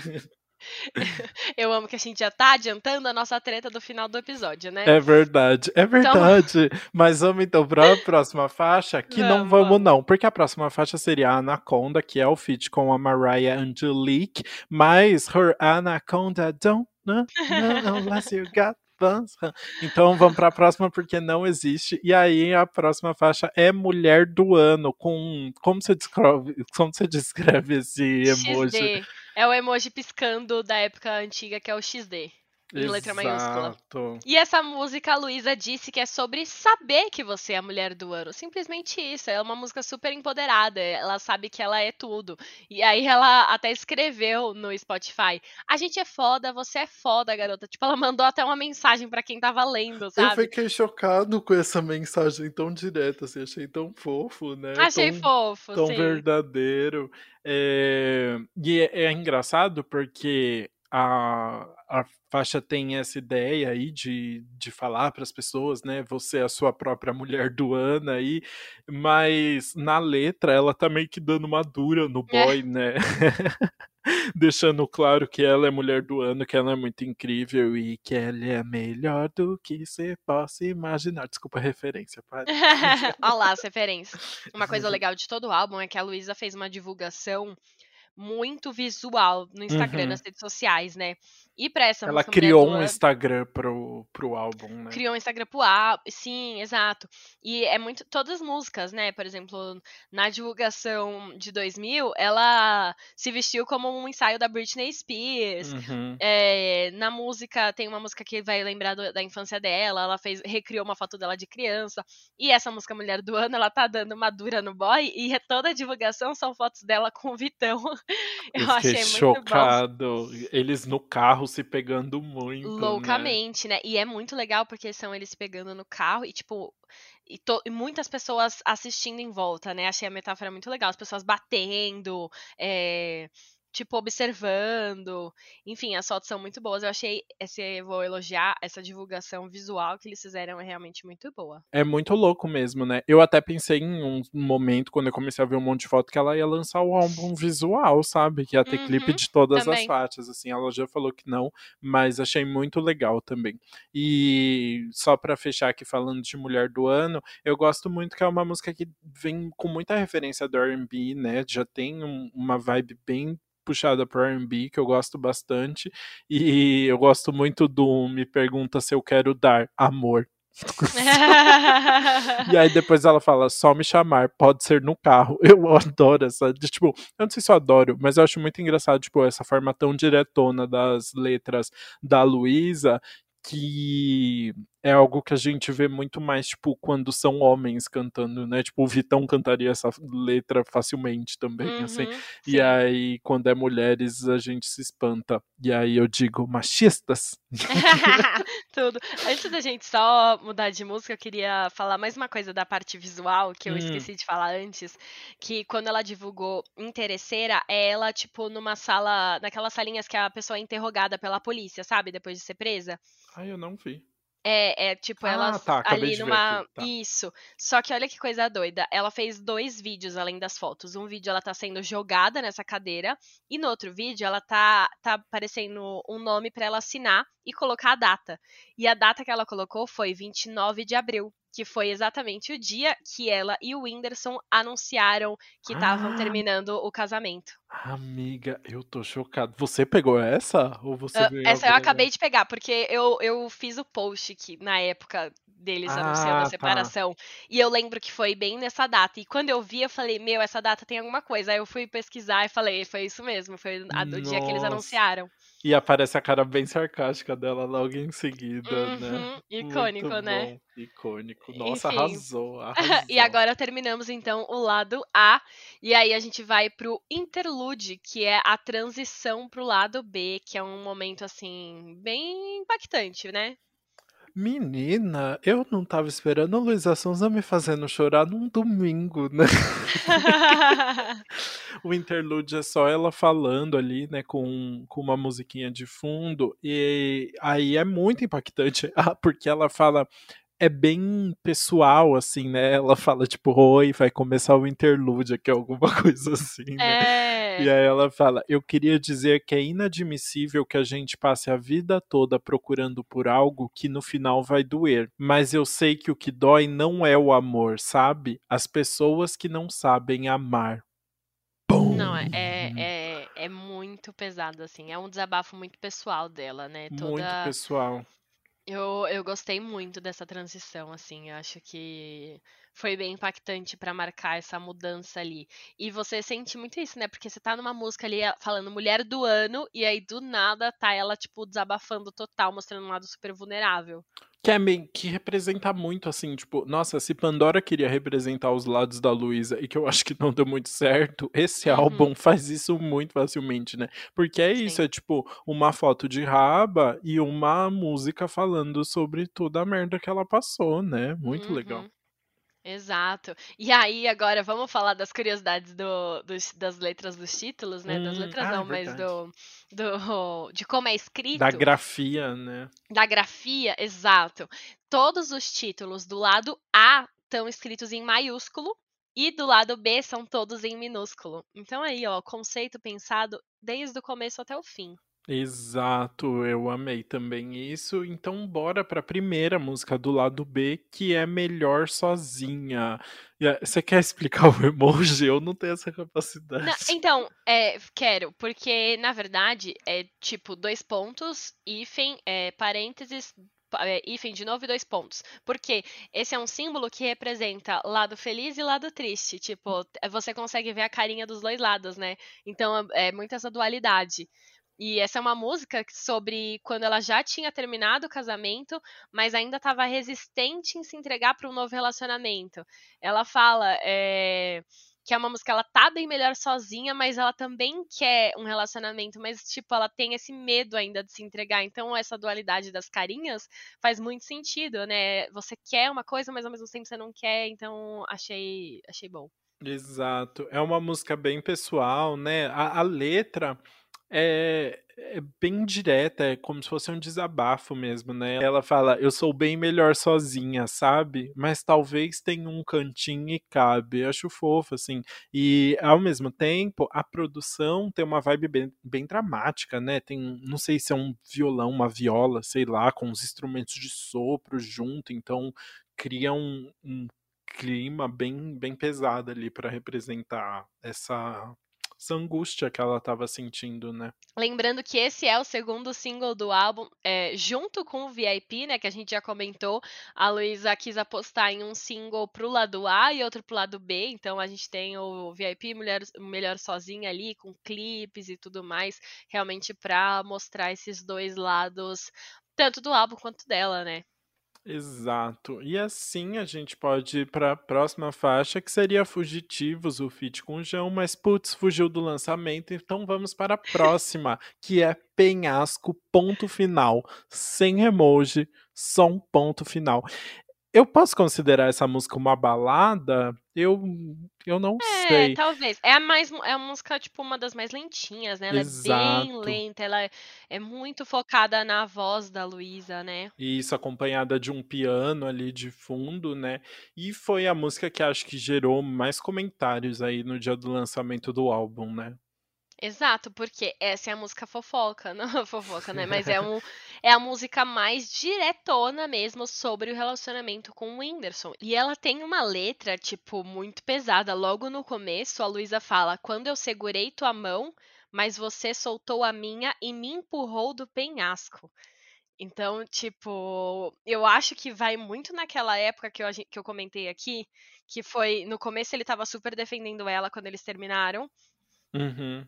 E aí depois ela lançou Flores e aí ele tipo começou a fazer piada e aumentar o hate, sabe, que tava rolando. Também no pré-refrão ela fala: Eu tive que desaprender a gostar tanto de você. Por que você faz assim? Não fala assim de mim. Então, eu na hora eu não tinha pegado, eu não fiquei sabendo, da, nem me toquei dessa desse momento que ele falou essas coisas dela também. Mas foi um desabafo muito sincero, né? Inclui, inclusive, a Luísa falou que escreveu essa música voltando de uma viagem para o México e que ela só conseguiu pôr um ponto final na nessa fase da vida dela depois de escrever essa música. Então realmente foi uma música muito importante pra, pessoalmente para ela. E aí ela deixou bem claro de como essa música tinha um tom muito sincero, porque ela disse que, que, essa música quase não entrou no álbum por diversos motivos. E aí ela deixou bem claro o porquê que entrou. Ela falou assim, mas é, que ela não podia se privar da arte que sai dela, porque ela já fez isso muito na vida. Então, deixando bem claro assim, ela já, já falou em VIP que a música dela é a, a, principal prioridade na vida dela e que ela ia soltar a mão de que precisasse soltava uhum. pra, pra falar o que ela tava sentindo, né?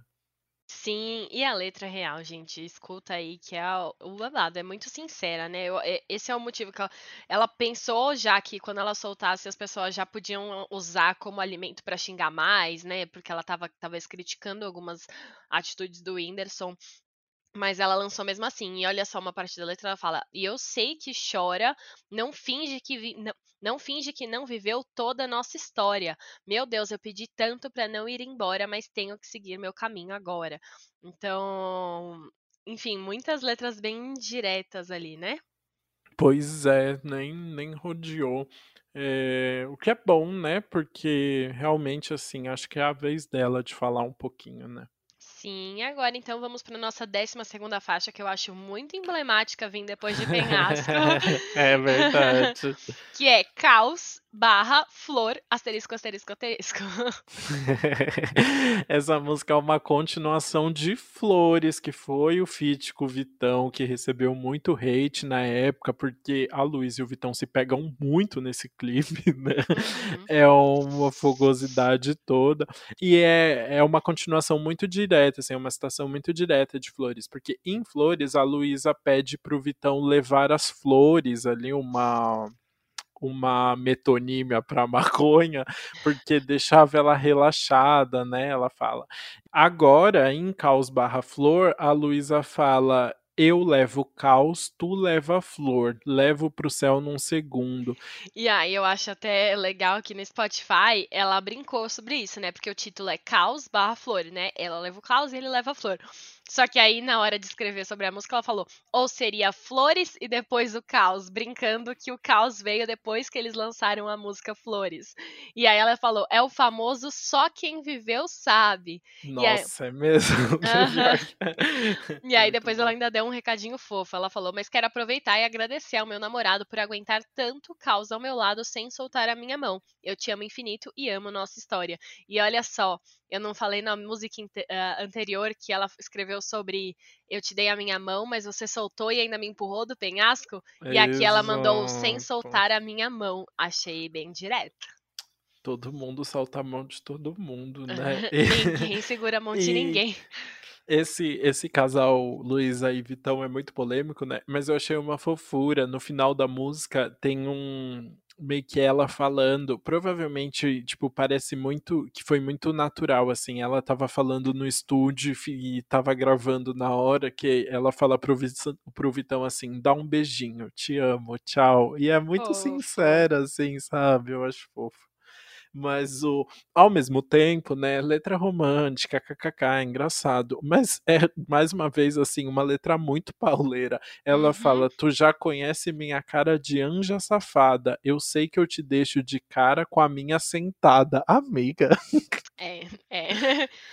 A gente tá falando aqui, né, de mó, tipo, continuação de flores, um monte de coisa e tal, mas tem essa letra também, né? Luísa não consegue. Mas é que o Flores também é tipo pegação, o clipe também é todo sensual, né? Então eu adoro. É um casal que tem essa energia, né, menina? Uma energia que eu não tenho, assim. Ela tá É. no 1222, deixa ela no 1222 dela. né? Ai, é sobre isso. Bom, e aí agora é muito engraçado, porque a gente sai dessa música e a gente vai pra nossa décima terceira música, seríssima. que é O Conto dos Dois Mundos e Hipocrisia, que é simplesmente uma música dedicada ao pai dela, que ela disse que é quem mais entende ela em alguns aspectos. Então, assim, muito bom. Eu acho muito fofo, porque no Pandora, no primeiro álbum, tinha a faixa Eliane, que era uma homenagem pra mãe da Luísa. Então Uhum. agora ela lembrou do pai. Eu gosto. Já teve outro cantor que a gente falou que fazia isso e é legal também, né?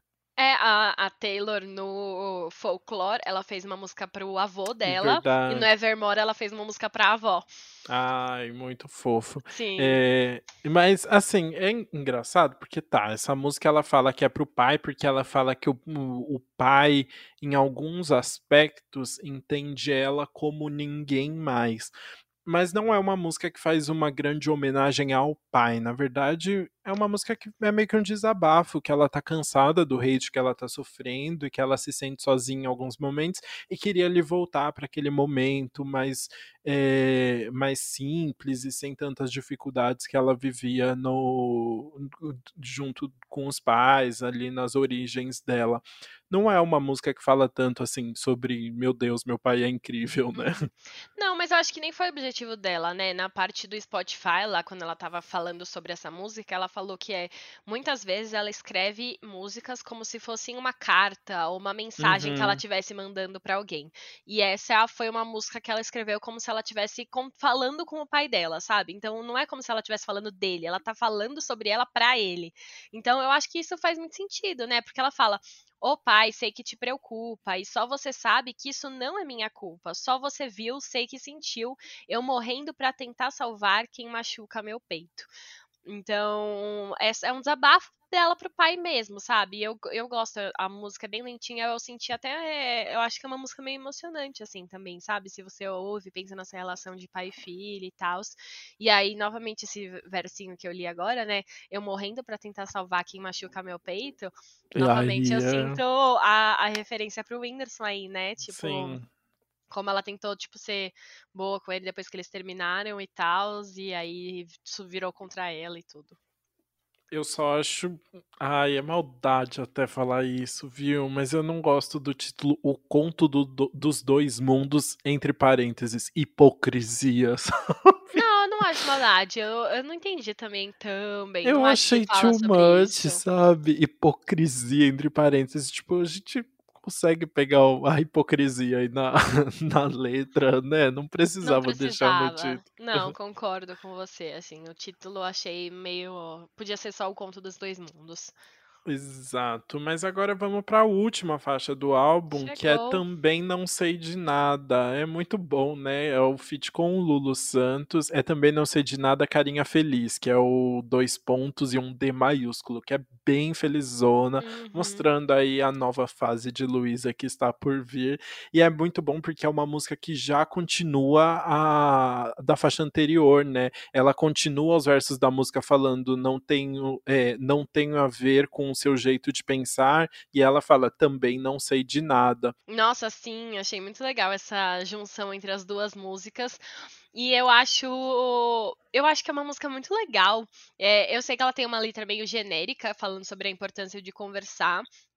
Fala assim, vamos combinar, acho que a gente no fundo virou muito falador, tipo um ditador, diz um ditado. Tem uma letra meio nada a ver, assim. Mas eu acho muito. Não, é... É, mas eu acho muito boa, assim, a junção dela com o Lulu Santos deu super certo. Achei que a voz deles é, ficou legal e eu acho que eles chegaram numa melodia que combina com os dois. E ao mesmo tempo é uma música animadinha, divertida, é uma música gostosa, sabe? É, eu acho uma música gostosa, eu acho uma música bem Lulu Santos, né? O que é legal, assim, tipo, se encaixou bem no álbum, até porque o Lulu não tá na composição. Então é uma composição muito de quem tava. Tem o Vitão na composição, quem tava uhum. trabalhando ali com a Luísa. É... E então fico. Mas ao mesmo tempo tem uma pegada bem do Lulu Santos. Eu só acho a letra. E a letra é legal, eu acho legal, tipo, essa história do tipo um ditador meio que fazendo uma uma, uma breve lembrança ali ao, ao nosso presidente, né? Uhum. Mas ao mesmo tempo eu acho um pouco genérica demais a, a letra, assim, tipo, quase otimista, assim, de ai, vamos conversar, vamos resolver as diferenças, sabe? Uhum. Ah, sim, justo, vai, é um pouco assim. Mas eu gosto também, tipo, que ela dá um recadinho ali, né? Você fala muito, tipo, você acha que você é, tá no direito de falar, mas você também comete erros, sabe? Ninguém sabe de tudo nessa vida, você tem que parar para reconhecer. Eu gosto que ela passa uma mensagem boa também, que tem tudo a ver com tudo que a Luísa passou no último ano, né? Eu acho que uhum. é emblemático ela fechar assim, sabe? Tipo, Então, agora eu contei todo o meu lado e agora você para, põe a mão na consciência e fala: você tá no direito de sair me xingando por aí, sem qualquer motivo. Então, eu gosto dela ter sido a última e eu acho muito fofo como termina essa música. É muito legal, né? Ela sai comemorando ali, ela fica muito feliz que ela tá fazendo um feat com o Lulu Santos. Ela fala, gente, não acredito, tá fazendo um feat com o Lulu. E ele que tá tocando gaita, porque tem uma super gaita no meio uhum. do álbum, né? E ela ainda fala. É... E esse foi o Doce 22. Beijão, acabou o álbum. Eu gosto muito, porque parece uma coisa muito natural que saiu dela durante as gravações, e aí decidiram aproveitar pra música depois, mas com um jeito tão legal, divertido, porque a música traz essa vibe. E ela falar pra fechar também, eu acho legal, ainda mais porque ela fez o interlúdio, que é ela falando muito, né? Então, ter isso eu achei muito divertido. Foi o o fim mais direto. A gente já falou várias músicas que terminam, uhum. que são diretas, mas esse é ela realmente falando, ó, e esse foi o Doce 22. Pronto, acabou. Exato. Eu gosto desses momentos bem espontâneos da Luísa, assim. Eu acho que é, no meio de tanto hate, de tanta questão, ela é uma pessoa que sabe muito bem ser ela mesma, sabe? Sim, ela, e ela conseguiu manter isso, né? Que bom, por enquanto Exato. ela ainda conseguiu. Vamos, espero que ela continue conseguindo. ah, ela né? vai, ela vai sim. Agora, então, que as pessoas vão estão adorando esse álbum, tenho certeza que ela vai se manter aí muito fiel a isso. E aí, uma coisa legal, né, que a gente falou sobre a Luísa ter feito várias imagens visuais para todo esse álbum, para essa música ela recriou a capa do álbum O Ritmo do Momento, que o Lulu lançou originalmente em 1983. Então, todas as músicas, assim, muito específicas, muito visuais, e achei bem legal. É uma capa bem fofa, né? Ficou bem legal. Sim, exato. E agora chegamos ao fim do nosso faixa-faixa do segundo álbum deste episódio. Ufa! Foi, foram muitos comentários. Muitos comentários, e agora vamos falar um pouquinho mais deles, porque a gente vai falar o que a gente achou.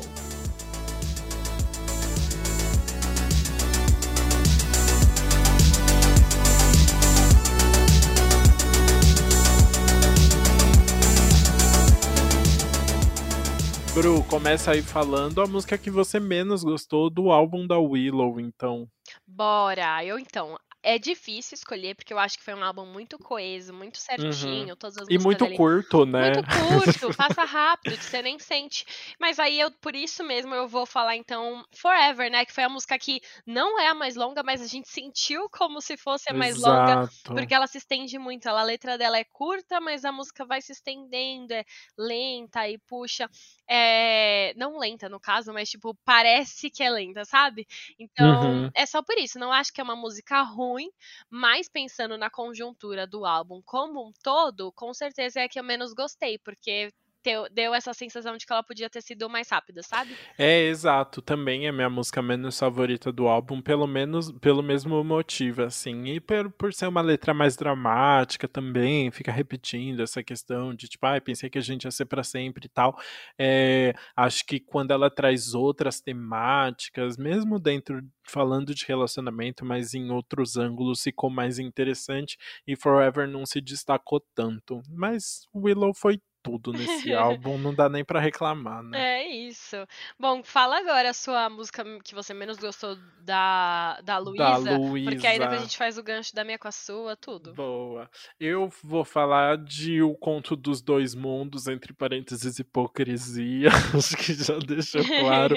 depois da sua defesa aí sobre ser uma carta pro pai e tal, até me, me convenceu um pouco mais de que é uma música interessante, mas eu ainda acho uma música eh, que parece que ela tá falando com o pai, mas na verdade ela tá querendo se defender mais uma vez, assim, de todo o hate, né?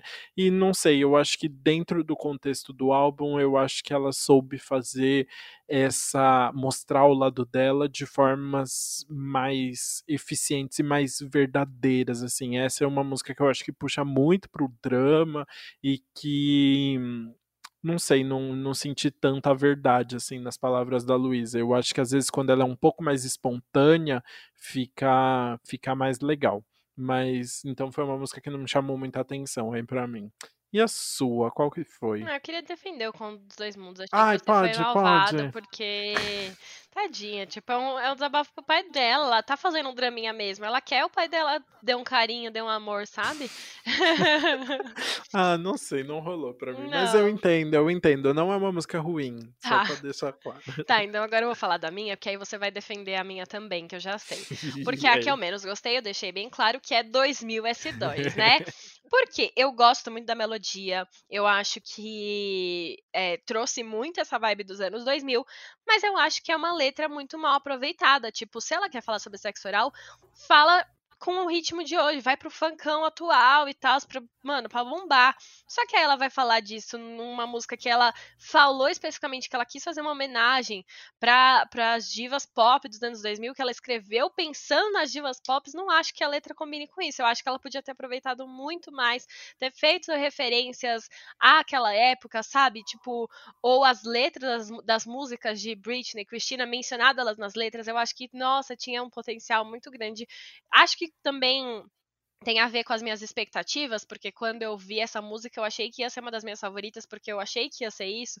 Então, como minhas expectativas foram frustradas, talvez é, eu não goste por isso, mas assim, não colou para mim essa, essa junção de homenagem com os anos 2000 com essa letra muito explícita de sexo oral, não. Eu acho que ela pode fazer isso, não estou criticando ela ter feito, acho que Luísa tá certíssima em se empoderar aí, mas essa combinação, para mim, foi o que não rolou.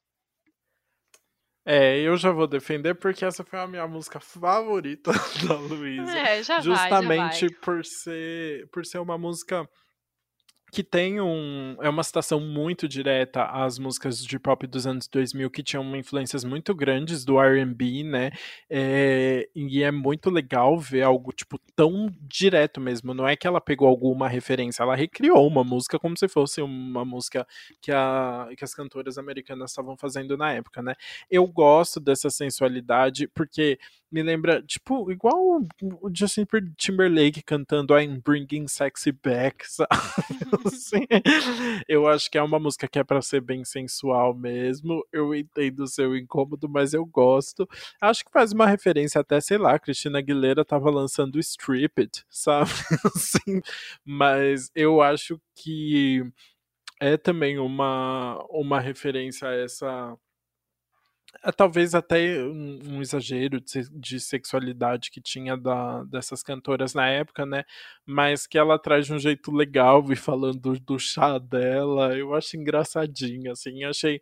Eu não levo essa música a sério só, tipo, acho que não dá pra levar a não, música a sério, porque é uma, letra, é uma letra muito simples, é uma é uma mesma produção, não tem uma personalidade, é mais tipo, quase mimetizando as músicas daquela época, assim, né?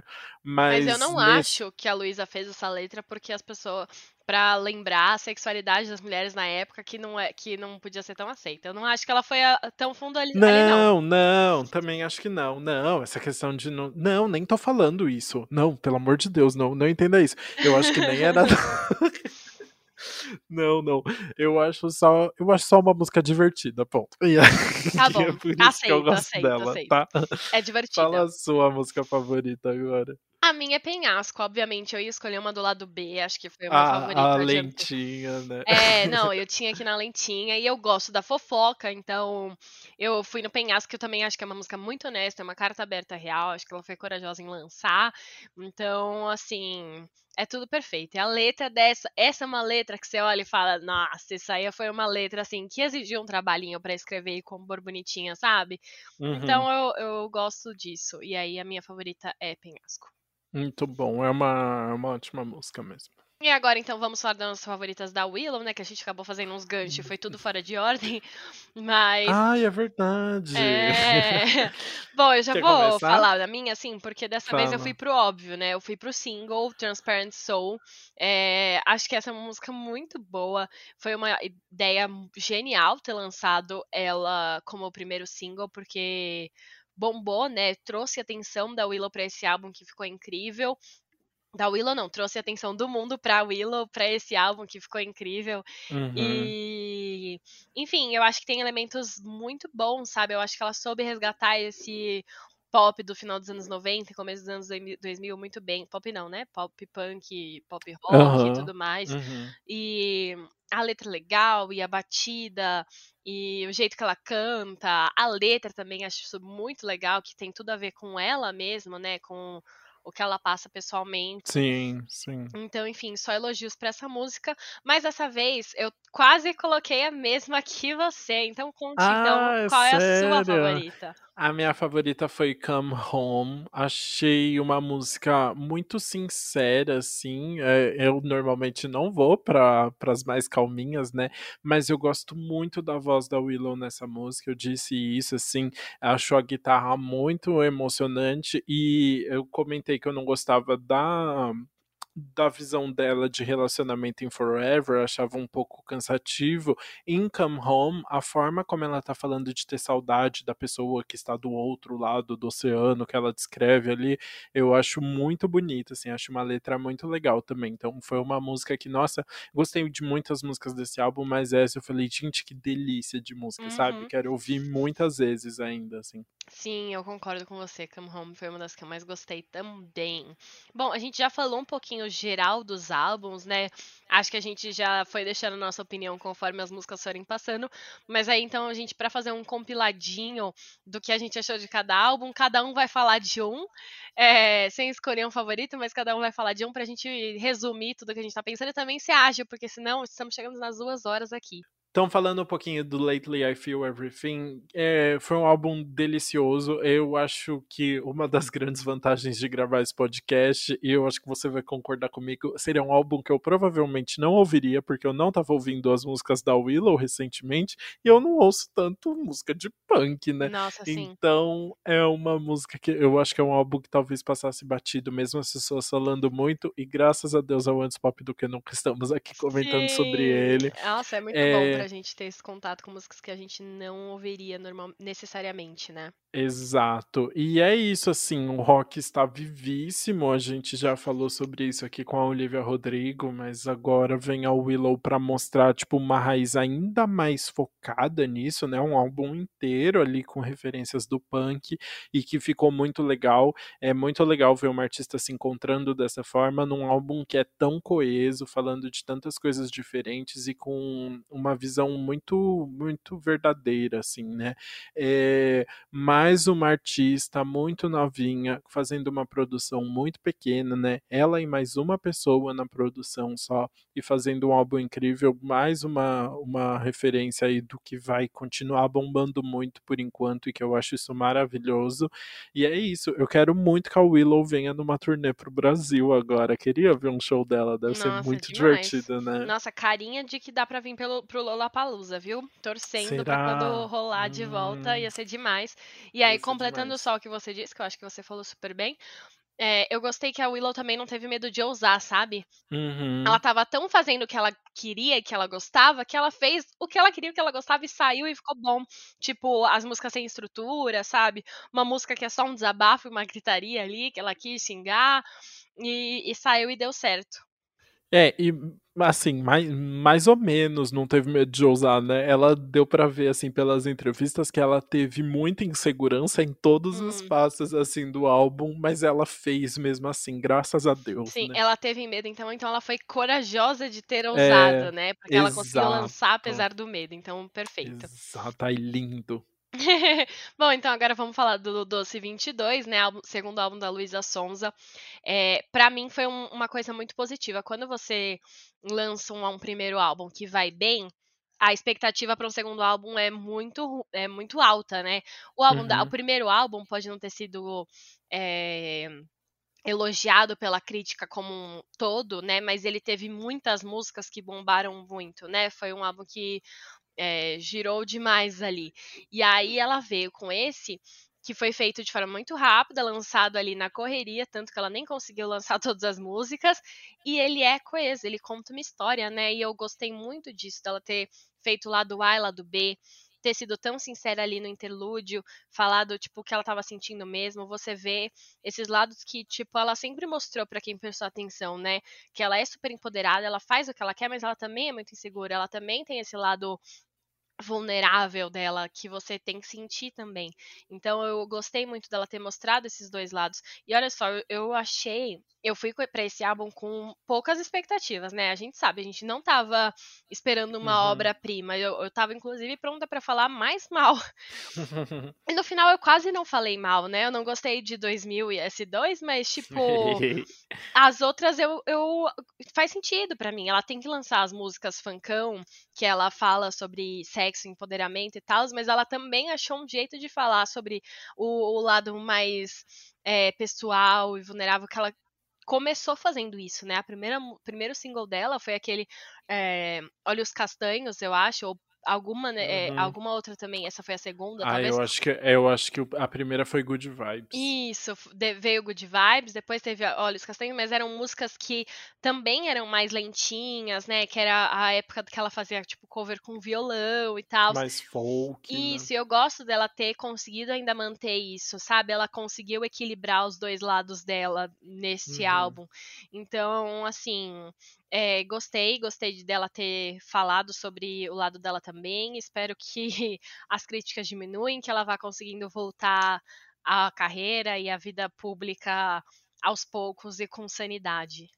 Exato, só complementando, né? É uma evolução muito boa de Pandora, que seria, né, o álbum que ela prometia, que ia mostrar ali os lados dela e que eu achava que tinha músicas muito vazias, assim, tipo, o que que eu sou pior do que você possa imaginar significa, sabe? Uhum. Assim, não, é, eram músicas muito divertidas de dançar e tal, mas que não me não impressionavam muito, né?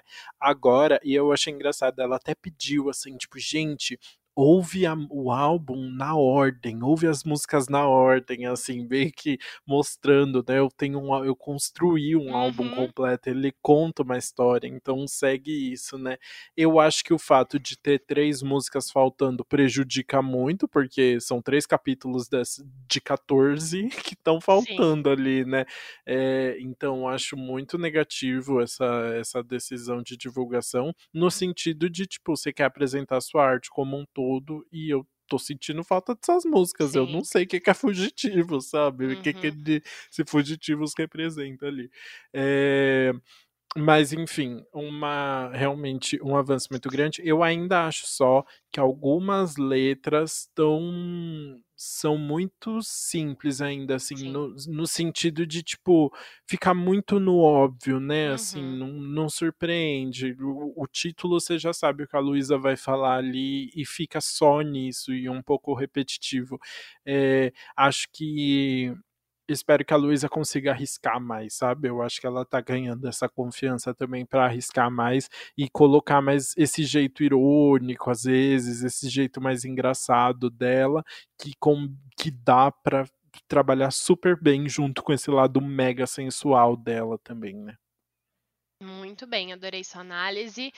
E é isso, agora chegamos ao fim das nossas análises de dois álbuns nesse episódio. Então agora só falta o nosso quadro anti-single do Que Mal Acompanhado. Tudo.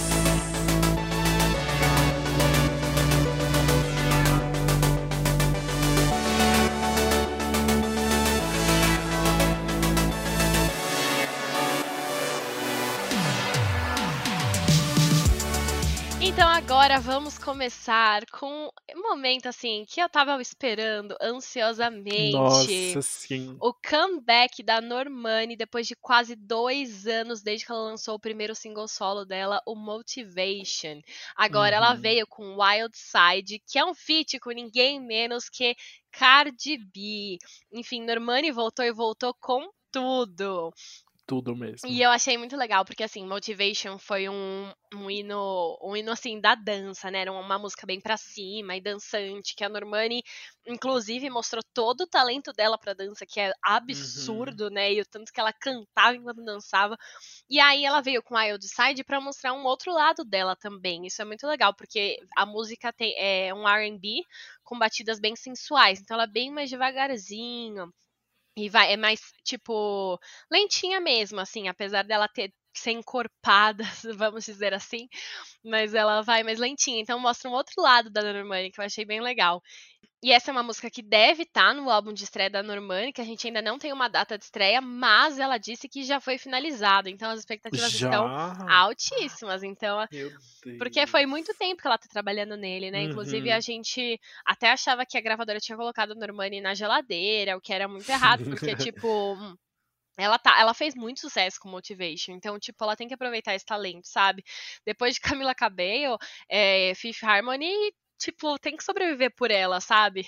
Porque ela tem muito talento para ser desperdiçado, então espero que continue bombando pra Normani continuar, sei lá, passando todo o talento dela pro mundo, que ela merece. Uhum, E aí, merece mesmo. Outro comentário que eu queria fazer é que eu amo que essa música é mais lentinha e mesmo assim ela conseguiu fazer uma super coreografia no clipe, ela dança O muito. que é aquilo? Eu fiquei chocado, porque se Motivation ela já mostrou assim que arrasava muito nas apresentações ao vivo e tudo, chegou agora em Wildside e ela se superou assim em 10 vezes, né? Uhum, exato. Ainda mais porque não é uma música que você ouve e você fala, não, essa música é dançante. Não é, e mesmo assim ela dançou demais, enfim. Ai, só elogios pra Normani, quero que ela bombe muito, sério. Ah, ela vai, eu não tenho a mínima dúvida. E Camila também já anunciou que vem, vem nova Sim, era por semana aí, que vem né? a gente vai comentar a single dela. Gente, as quintas harmonias, elas arrasam. E agora vamos comentar de lançamento nacional, que é Anitta com Renan da Penha, Sextou, ou Sex, Sex to You, You. se você é mais gringo, né? Esse é o primeiro, a primeira faixa que o Renan da Penha se arrisca nos vocais aí, primeira vez, muito legal. E é um funk pancadão de 170 BPM. Onde a gente vai parar? É, o 150 já tá batido, então agora a gente vai pro Já. 170. No modo surto. E é uma faixa ótima aí pra gente matar as saudades da Anitta funkeira, né? Então foi uma música bem, bem mais tradicional. E Renan da Penha, né? Tem que valorizar sempre, é maravilhoso. Exato, enfim, amei. E agora então a gente vai falar de Don't Wait Up, que é outro comeback, né? Normani voltou ali Uhum. e Shakira também voltou. É o retorno musical dela após a era Eldorado, que ela lançou em 2017. Esse é um single inteiro cantado em inglês e é engraçado porque a Shakira disse que era o tipo de música que ela nunca tinha feito, mas queria fazer faz tempo. É Olha, um- igual a Willow. Olha só, é uma música que ela vai, começa meio lentinha no começo, mas aí ela entra numa batida mais eletrônica, e aí tem a Shakira lá e tal. Mas tem um- uma observação aqui que depois de um tempo fica repetitiva. Ela fica, don't it up, don't it up, don't it up, você tá não tá esperando nada, mas meu Jesus. Passa um tempinho que cansa, mas tá aí. Ela, Shakira Vamos voltou, ver. espero que ela continue lançando mais coisas agora. Exato. Tem Copa daqui a pouco. Tem Olimpíadas. A Shakira não É. apareceu, mas na, na Copa a, a Shakira tem que estar pronta pra lançar muitos singles, né? é isso. E aí, pra terminar, então, a gente teve não um single, mas um álbum inteiro maravilhoso, Trava Línguas, novo álbum da Linda Quebrada, com canções muito fortes e, e declarações de manifestações políticas ali maravilhoso. O álbum tem duas participações especiais com as cantoras Luísa Nassim e Ventura Profana e tá muito incrível mais uma vez, Linha arrasando aí. São 11 faixas, sendo que em sete delas ela tá acreditada na composição. É, então é um trabalho também bem autoral e, né, música nacional assim pisando. Bora Digo valorizar, né? isso. Já que não Muito dá pra bom. ganhar um episódio, a gente tem que deixar. A gente fala de single aqui, mas tem que fazer essa homenagem especial pra falar do álbum dela. Ai, tem. Vamos valorizar, enfim, essa artista maravilhosa. Arrasou. E é isso, então. Mais um episódio finalizado. Muito obrigado pra você que viu, ouviu até aqui. Fale com a Qual gente vai ser o comentário do sociais. Instagram hoje, hein? Se você ouviu inteiro, vai lá e Ah. comenta anos 2000. Tá, ah, Ou anos 2000. É, É, Anos boa. 2000. Vai lá então no nosso Instagram, no post que a gente fez do episódio, comenta isso pra gente saber que você ouviu até o final. Arroba antes pop do que nunca no Instagram e no TikTok e arroba antes pop podcast no Twitter. Sim. E é isso. Se você assistiu e gostou, comenta lá o que você achou, conversa com a gente. É, a gente adora comentários sobre os episódios e tudo mais. E também não esquece de compartilhar nas suas redes sociais se você ouviu, né? Quem sabe, porque aí você pode convencer mais outras pessoas a ouvirem também. A gente compartilha nas nossas redes. E é, vai ser demais, enfim. É isso aí, muito obrigado e até terça que vem. Até, beijos!